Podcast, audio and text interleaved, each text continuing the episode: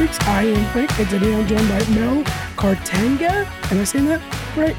Uh, Cartagena. Oh, Cartagena. Cartagena. Those last names, they- Uh, tricky. But, uh, no worries. No, it, it is a little tricky. But uh, thank you so much for inviting me. Thank you. Um, good afternoon and good evening. We're bordering on evening over here on the East Coast. Yeah. But um, I'm very grateful for the opportunity to talk comics and just geek out with fellow comic book lovers. Oh, I'm happy to. And you're the writer of a book called The Plot. Can you kind of break down what is the plot and, and give us a little quick synopsis? Okay, yes. So uh, the, the quick synopsis is it revolves, there's a character, a person named Corman, and he is sort of not exactly under arrest, but he is being questioned extensively by these people who resemble men in black. Yeah. You might even think of them as men in black. And their interrogation is very roundabout, but it's very intense and relentless. Anybody who's ever been on that end of uh, an interrogation knows what that feels like. so you experience that. And what happens is this interrogation is a leading to something that happens. And I, I, it's not that I don't want to say much. It's just, um, in a way, you have to experience the book itself. But let's just say, eh, there in eh, the plot is a thriller that involves what I call the recycling the cultural debris around conspiracy theories. Yeah. So I'm using, I'm throwing Men in Black. I'm throwing uh, sleeper agents, which I it's been debunked, but I love the whole idea of someone who doesn't know that he's an agent and someone whispers a word and then they suddenly go into like an agent mode and so you'll see that in there and i uh, then i use the whole concept also of like um, using sleeper agents to take out um, certain candidates let's not go any further than Yeah. that but let's say all these little elements that i call psychocultural debris um, make up the thriller that is the plot Oh, yeah. and um, yes I, i'm sorry go ahead Well, you have, so you have three parts out so far. How many more parts are we expecting? Or, yeah, it's got to be more to come. How many more do we have coming? Okay, so well, you know, it's funny, interesting. You hit on something. There is no more coming specifically about this adventure, but this is the the comic book is sort of the gateway to a see. whole concept called Flat Town, which is uh, a place like a town, and it's a town that is modeled a little bit on the original X Files and um that show from the early mid two thousands, uh, Fringe, Fringe, that show. Like I, I I am so like fascinated with this again the psychocultural debris around culture uh, around um, conspiracy theories that I'm taking all this stuff and I'm wrapping it, recycling it, and putting it into little thrillers that are going to be not just comic books. There will be comics in the future, but it's going to be web series. It's going to be other comics in short book form. There's going to be audio drama because I'm really not so much a cartoonist, but rather a writer who makes comics once in a while. Right. Like I'm not particularly driven to draw. Um, but this comic came about because of lockdown happening. Like Yeah. the lockdown happens, and I look at this artwork that I have sitting around. I have a little bit of time because my job stopped working for about three or four months. I had no, I wasn't working, and I also started learn uh, studying personal growth. I'm like, I've been trying to make a go with comics for a couple of years now, and it's sort of not happening. And I'm like, okay, there's something in my head, something that I'm not dealing with, that I'm not addressing. So I start studying personal growth. I look at this, all these pages of artwork, and all of a sudden I realize, wait, I have a comic book here. I have an entire narrative. You know, I thought I didn't have it before, but I take that and I start experimenting with like photocopies. I start doing posters with dialogue. Yeah. It, it was just artwork, literally pages with no dialogue. They had there was action, but no dialogue. It was a little bit of an experiment. I wanted to see if I could tell a story like um Steranko did. You know that Steranko comic where the first nine or ten pages of a Nick Fury comic, there's no dialogue. It's just um Nick Fury sneaking into a facility. I haven't heard, I I haven't ever s- seen read that. that, but I've seen it mimicked many times. You know, Oh, Yeah, okay, yeah, yeah. So, I, and I was doing that too. I Yeah. kind of mimicked it with these pages, and then it kind of stalled that. It stalled that. It sort of stalled that. I mean to say stalled that. It, it felt like it wasn't really going anywhere, and I kind of put it aside. And I made a couple of short films, and so on. And then lockdown happens. You know, like um, a pandemic uh, happens, peaks, and everything kind of stops for a little bit. I have this time, so I look at that again, and as I'm doing the personal growth thing, I realize I actually, you know, I have an entire narrative here. Like I cannot see all of it, but I see something. So I start experimenting. I photocopy parts of it. I reuse it again and with different dialogue. And that alone changes the meaning of what you saw before. So I was like, oh, wait a minute. There's something really cool here. There's something mm-hmm. exciting. So I keep going. I keep going. And like, I have an entire narrative here. And then um, I started experimenting with software, stuff that I didn't, I never done before, like uh, Canva. I'm not affiliated with Canva, but it's a fantastic service. It's so cool. Like it does, there's virtually no limits to what you can do with it. I, I explore that. I start just cutting and pasting, adding dialogue, and I'm like, I have a book here. Like I have an entire book. And there was that thrilling aspect of it too, in that this thing was there, but it was hidden. I couldn't see it until my the way I think I thought about it changed. And I have an entire book. And that's an effect that's continued to build up to the present where now I'm looking into doing audio dramas. I'm reaching out to people on Twitter, which is where I um I found you and yeah. I reached out to you. And so on. Like there's a web series. Because another thing that I'm doing lockdown that I happened was I started looking at web series and I was like, wow, like I see people doing some really clever, inventive, funny stuff with just like their phones, yeah. their phones, and like a little, a few apps, some software. I'm like, this is really good. Like I actually, I didn't miss like going to the movies. I'm a movie guy, but I didn't really miss going to the movies. I was really enthralled by seeing all this stuff on YouTube. I'm like, okay, I want to try this because these people are doing this literally with just their phones, or like a camcorder, or like a, a, a um, what's it called, a DSLR. Yeah. And I was like, wow. So that led to um, you know making the comic, but then building on that with the concept of Flattown which I don't know if I sent you a link to a website. I will do that later. My apologies if I didn't do that, but I will send you that later on so you can share that with your listeners. Yeah.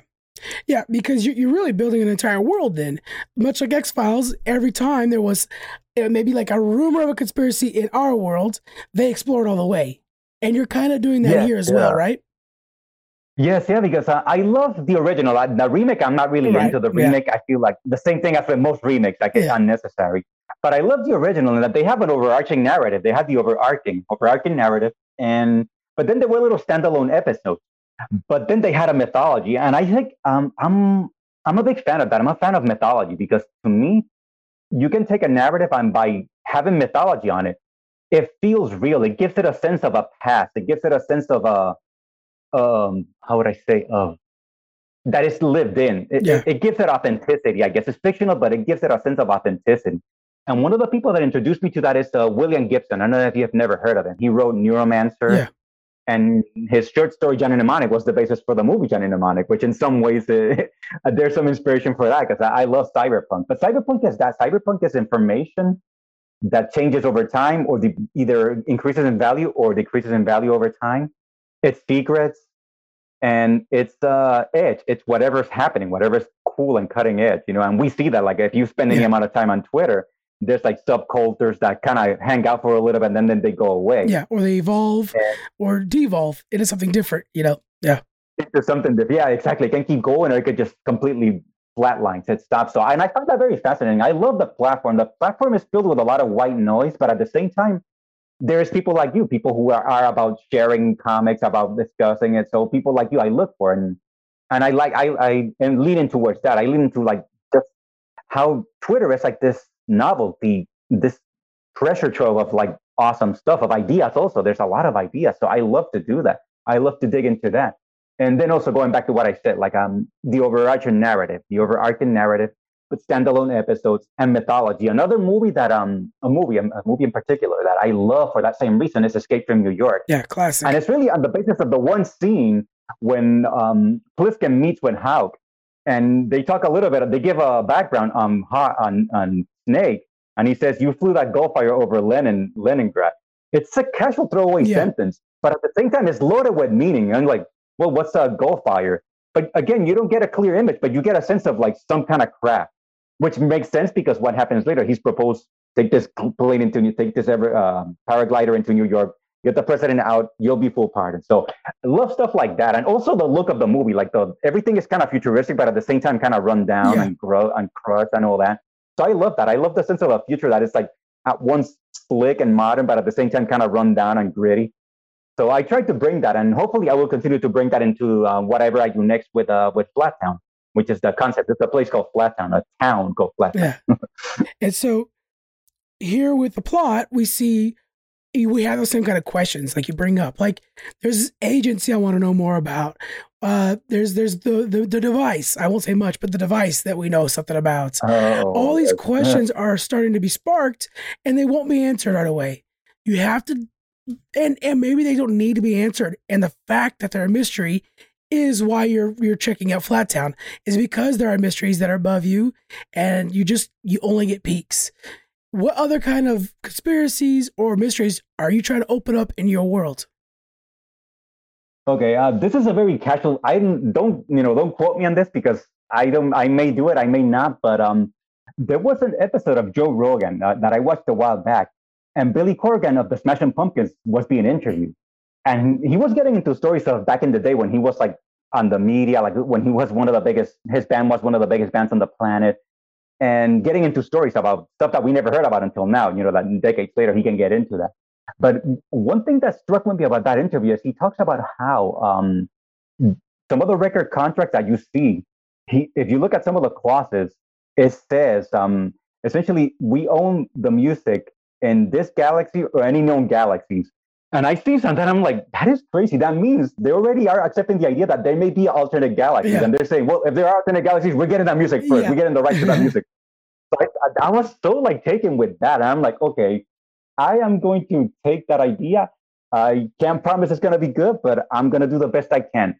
I shot uh, uh, like a eight minute short video of that with, not immediately, but leading into that idea there is someone I'm reaching. Actually, maybe you can help me with that, or your audience can help me with that. I am looking for someone to do some visual effects, not deep, intensive yeah. visual effects, complicated, something for like 2K resolution or less, because this is you know shot with GoPros with phones, so it doesn't need to be crazy 6K. But um, someone who will be open to collaborating with me, please um just um uh have Frank uh, get get in oh, touch yeah. uh, with through Frank with me. So um that because I'm going to build that. That's the first of a series of webisodes, let's say. Yeah where I will expand a little bit on the questions that you brought up, the questions that were not answered in the plot. And I'll expand on that idea that uh, was mentioned in a very casual fashion in, in Joe Rogan. Yeah. so if we look back at the plot, where you know, like you know, we are setting this world and like that, but so much of that world is bu- built out through your visuals. Did you do all the, your own artwork for this? I did, yeah, I did. Um, I'm not really a good artist. I, I started doing it. I was really excited about doing it, but um, as I started getting into it, I found that I'm not really passionate about drawing. Yeah. Like I can sort of kind of do it, but I don't have the patience of say like a manga artist. Right. You know, like it, it is insane when you look at like a, a say Junji Ito. Like he'll spend eight nine hours on a single page. Yeah. like I can't do yeah. that.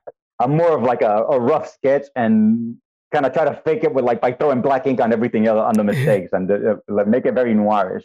But I did do the artwork and I will continue to do stuff in, in the near future. But I think what I do leans more towards graphic design, which is sort of like a like a meta page, like a page with just a two or three things, and then like a little or more diagrammatical than artistic, yeah, I guess. Yeah, yeah. That, it, I don't really lean into that, but I'm like, well, the more I get into comics, especially independent comics, I find artists that are really like their their artwork is not great, but their storytelling is so powerful that I like. I'll give the art a pass. And just to throw a name there, um, Matt Kindt. I'm not sure if I'm saying his last name right, but um, he is right up my alley. Yeah. He is science fiction. There's a lot of spies, alternate realities, espionage. So I don't consider him a great artist, but I love his storytelling. Like yeah. the stories he says are so like wild and mind bending and original that I'm like, this guy like he, he's like, i am like, not worthy, not worthy. He's the, he's the man for to me. Well, so he's a good example of and, that. And, and, by definition, like a great artist is all by perception, and and it's about conveying the emotion that's required here. And even with your panels here, you say you're not a very good artist, but you you could tell you use pencil, of course, and then like some watercolor, right? Like uh, black and white watercolor or smudging. Is that correct? Uh, okay, I used um. There's a pencil called Sketch and Wash. Mm-hmm. It's a pencil. It's like a fat lead pencil. You can use it dry, and it creates gray shading. But when you, you you know, let's say you rub it on a drawing, and then you take a brush to it, it creates like a like you said, it, it creates like an ink wash yeah. effect. It creates a sort of an ink wash, and you can increase that. If you use a lot, then you get like a darker color. Yeah. You can maybe use a, like a cloth or something to draw away, and it's a little lighter gray. So I used that. I used that because, um, well, it appealed to me. There was something exciting. It, there was a messy aspect, which I should mention. That's where Robopulp comes from. The, my my Twitter handle is Robopulp, yeah. and that comes from Robopulp comes from science fiction. It's probably my favorite genre because that's a genre where ideas are kind of the driving vehicle right. of the of the narrative. And pulp comes from Pulp Fiction, not so much a Tarantino, you know, right. in, the, in, the, sense of the Tarantino word, but in the sense of like um Pulp Fiction, the genre yeah. that was back in the 30s and Used 40s. Short the rough, stories in magazines know, that people would go crazy for. In magazines, yeah. when in acid wash paper yeah. that doesn't age well, it's like crumply. Like I love that aspect of I love I love the roughness because a lot of these authors were being paid a penny a word. Yeah. So they were literally writing all night and then running to the publisher to get their pay. Yeah and there was no time to think about it. There was like a spontaneity that that appeals to me. And yet, and, when they would describe a room, they would go into such amazing detail because they got paid by that.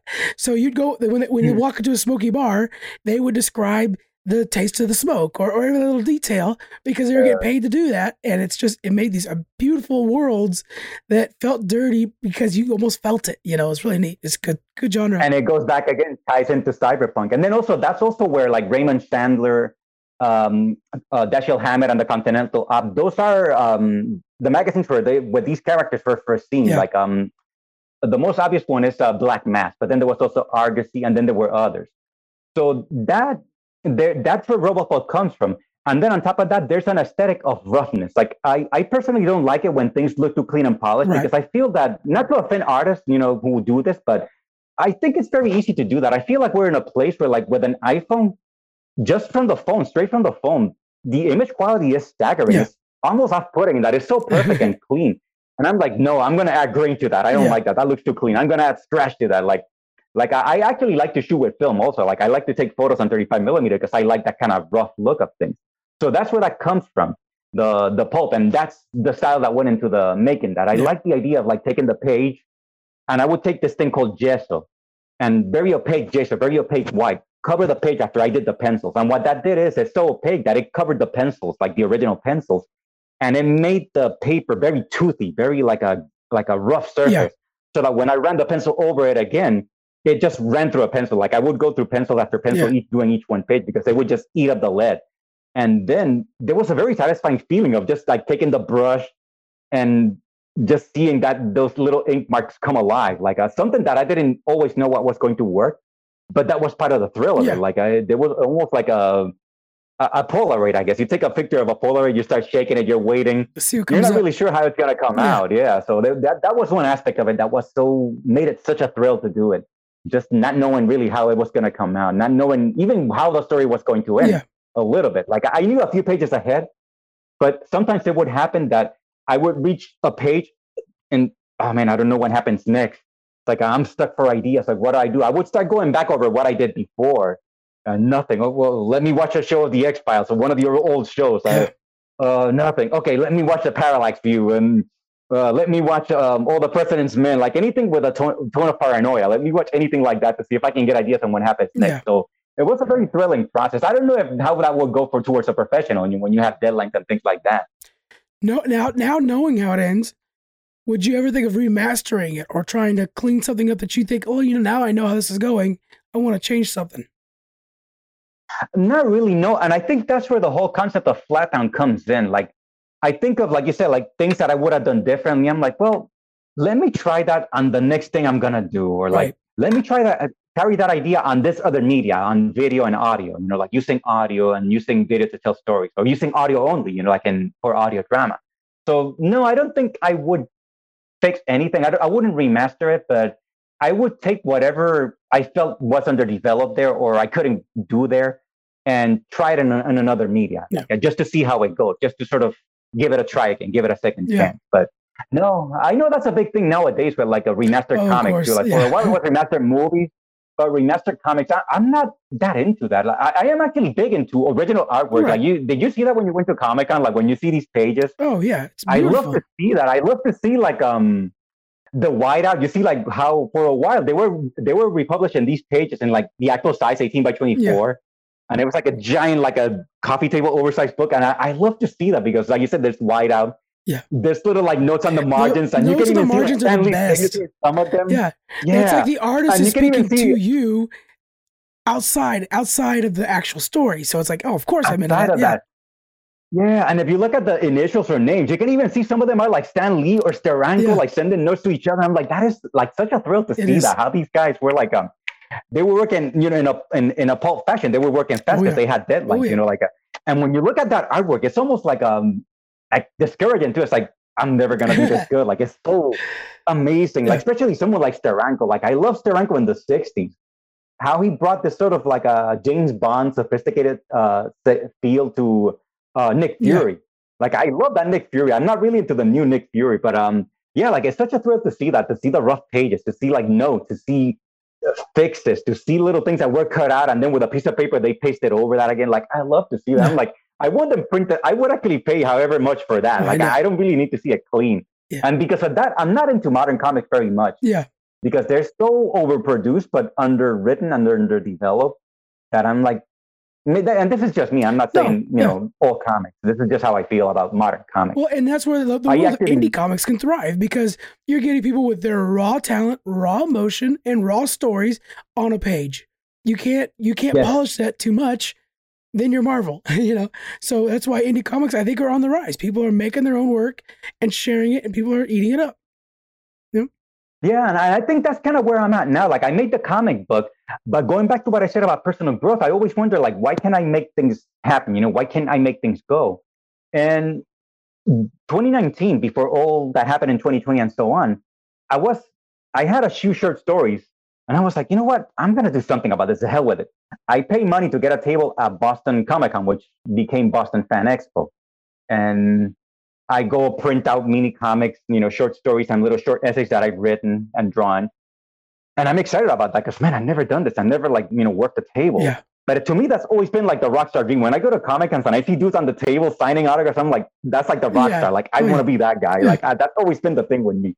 So I'm like, well, let's just do it. You know, like, let's go and do it. So the weekend of Boston Fan Expo comes. I'm setting up the table. I'm excited. I'm so happy. And Friday comes, the whole night comes, and I didn't sell anything. Oh, I sold nothing at all. And I'm like, well, it's okay, man. It's early. Like tomorrow will change. It'll be different tomorrow. Saturday comes over, and the same thing. I mean, literally the entire day goes by. I sold nothing, like not one man. thing. And I'm like, should I change the price? Should I do something different? Like, what should I do? And I'm like, well, it's okay. Tomorrow's Sunday. It could be different tomorrow. It'll be different crowd. Sunday comes, and literally the entire weekend, I sold nothing. Oh, like man. nothing happened. I was just crushed and devastated. That just completely sent me like back to the cave to lick my wounds. But um, what that what that incident did after you know after I, the the pity party passed and all that, I realized that um I didn't really handle that properly. I didn't really tell people that I was going there, and I realized that the reason why I didn't tell people is I was embarrassed to. Like I didn't really want to tell people. I was to quote Seth Godin, I didn't want to be on the hook. I didn't want to take responsibility for that. I didn't want to treat that like a serious event. So as much of a like uh, as much as it hurt, it kind of got my head straight, and I realized I need to be more scientific about this. I need, I think I need to start being more methodical about this. I need to start being like say someone like Jeff Smith, you know, who was I saw a documentary about him about Bone and how he um, it became this massive success. Yeah. And I was really impressed by how that guy he basically put a business plan together, went to a bank, got a loan.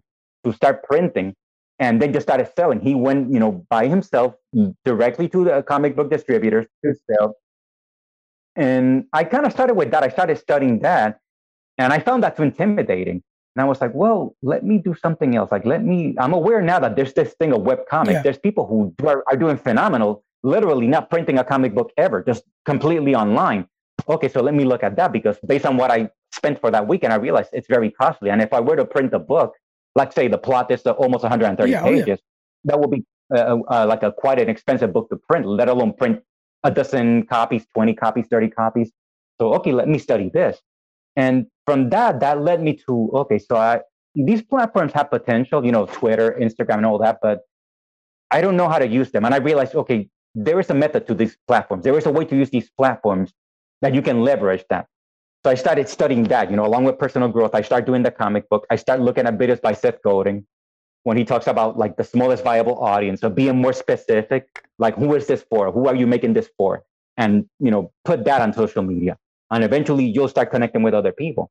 And that led to me, okay, so you know, this uh, doing searches and I do searches and I see podcasters and I see, oh wait, comic book podcasters. Oh, yeah. Let me reach out to some of these people which eventually you know leads to meeting you now you know and, and i consider you a friend now because you're a friend of fandom of you're a friend of the yeah. comic book and you're a friend of creativity so it's changed my experience and before that i was almost considering leaving twitter because there was so much noise and, oh, a lot of noise yeah uh, yeah it's still there yeah. but like i know how to ignore it now i understand that better just lean in on the things that you're using there you know the yeah. resources available and just block out all the noise yeah. and follow people you follow anybody who's into that stuff just unfollow them block them, yeah. mute them, that kind of thing. Yeah, so that's kind of what led to that. That eventually, it's like a little road that started back then, and it's going, but it's picking up momentum, and that's very exciting. Oh, you know, course. like um, that's really awesome now to be able to talk to people like yeah. you and to realize how boundaries are now invisible. Boundaries don't really exist yeah. anymore. And you're setting up a whole world that people can start participating in early and and see where it goes. It's exciting.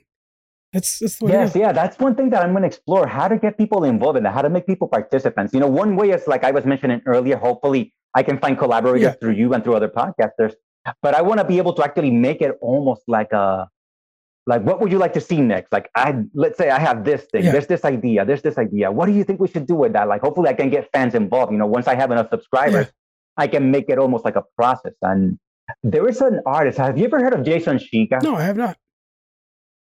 He is um I- how would i say like he is an independent creator like he's an independent and he's in in california also. I think he might be in oakland somewhere near oakland. But he made a comic book with multiple choices like a Yeah, two, almost choose like a choose your own adventure. Yeah. comic. And that was really cool like uh, he does really clever things like that where almost like little mental puzzles as he's also telling you a story. But the if you go this way it's almost like a Borges I guess. You know how Borges has that short story about how because you chose this this Right. happened but then you chose this other thing so he does the same thing with a comic Hmm. book and they're also like cleverly written but they're also kind of demented kind of Yeah. wild and weird and again I love stuff like that I, I like eccentricity I love to see people just sort of putting their perversions and their naughtiness on comic books. Like I find that so such a like a wild thing. Like say Wally Wood, for example. Like Wally Wood was a guy that he had he had to kind of rein in the perversion, the perviness because of the market for kids and all Yeah. that. But then he goes and makes John Cannon. You know, have you ever seen that Oh, yeah. comic book Oh, yeah. Cannon? And in because that was made for like military bases for adults. He lets fly like Yeah. it's such a like a it- demented, but at the same time like genius comic book where like you have like action, sex, Yeah. and like uh all in the same pa- within like three or four Yeah. panels. All this is happening. I'm like I'm looking at that. I'm marveling at how You, it- it's did so this. I'm like- fast that you can't keep up, can't keep up with them. Like, wait, wait what just happened? Yeah, yeah. Exactly. Yeah. And again, I like it. okay, like this is the real Wally Wood. I, am like, I'm gonna study this. Yeah. This is like the real. He let out. He kind of pulled out all the Oh, stops on this. So I love to see that. And my my, I guess my eccentricity doesn't quite go that far, but uh, I'm looking forward to see where it goes with Flat Town. Yeah. You know, keep, keep exploring that. Yeah. All right, well let's let's start head getting people into Flat Town, headed to the plot. Can you tell us where they can find you? We'll put it in the description as well. Uh, your Twitter and all your social media places. Where can we get people going? Okay, so I have a website called Welcome to Flattown. It's all one word. Welcome to Flattown. Flattown with two T's. Um, there is nothing there right now, but if in the near future, I expect to have stuff there. For now, the best place to reach me is Twitter. I'm very active there. My handle is at Robopulp. And the link to my comic book is there. And it's pay what you want or don't pay. But if you like the comic, I always ask, please share the link Yeah. with one friend that you think would appreciate that. And if that friend likes it, please have him share the link because this is about building my tribe. I'm gathering my Right. tribe. I'm one- I'm putting my people together. Yeah. So that comic book is the gateway to Build, building a community. That's where it's all at. Especially with nowadays content creators, it's all about the community. And guys, this is a chance to get early in on one. Um, I will say it's like 130 pages of comic book. Very quick and easy read. You just you get sucked in and you go through it real fast. I think artwork to me reminds me of like courtroom drawings, which is so good for the I mean for the genre, right? I mean it's perfect for this interrogation. oh, yeah. wow. So it was it was really good. Uh, last question I got to ask you before we leave: How did you do the rain uh, on those pages with the rain in the background? Okay, I use a combination of like um ah, Dr. Martin's whiteout, which is the tub of the little tub of like a white paint, opaque white paint. I use that for like close-ups where like Yeah. the rain is thicker. For the background where the rain is thinner, I use that little whiteout pen, you know, like you've seen Jim Lee use that No sometimes way. it switch. I use that. I use that. And then for the ground, I use like a spatter. I use the same thing. I use Doc Martens with a little more water and just kind of flicking it or just flicking the brush like that, which was such a much so fun to do. For someone who doesn't Yeah. care about the art, the art was so freaking neat. I mean, it was so amazing. So uh, that's a okay. Oh wow, thank you so Of much, course. man. It's interesting. You know, no one's ever made that description of of um of a courtroom a courtroom Yeah. sketches. But I actually like courtroom sketches. I like that sort of immediacy, like it's something Well, done that's exactly right. Yeah, don't have there's, time. there's a mix of like Yeah. the noir is there. I mean, the noir is definitely there. The pulp is definitely kind of there, but the the courtroom, like you got to go quick. You have to capture the face and move to the next thing. You definitely get that in this. yeah. So- sure. You guys check it out, guys. The the comic is called The Plot. This is Mel, and we're going to be linking off to everything in the description. So go follow them, follow on Twitter, follow everything, and that's it. Thank you very much for joining me today, man. Thank you so much. I can. I hope I can come back again in the near Definitely. future with something new. Oh, for sure. I had a great time. Yeah, let us know. I For appreciate sure. uh, the little time window to just vent on the awesomeness of everything that we have around That's what us. it's all about.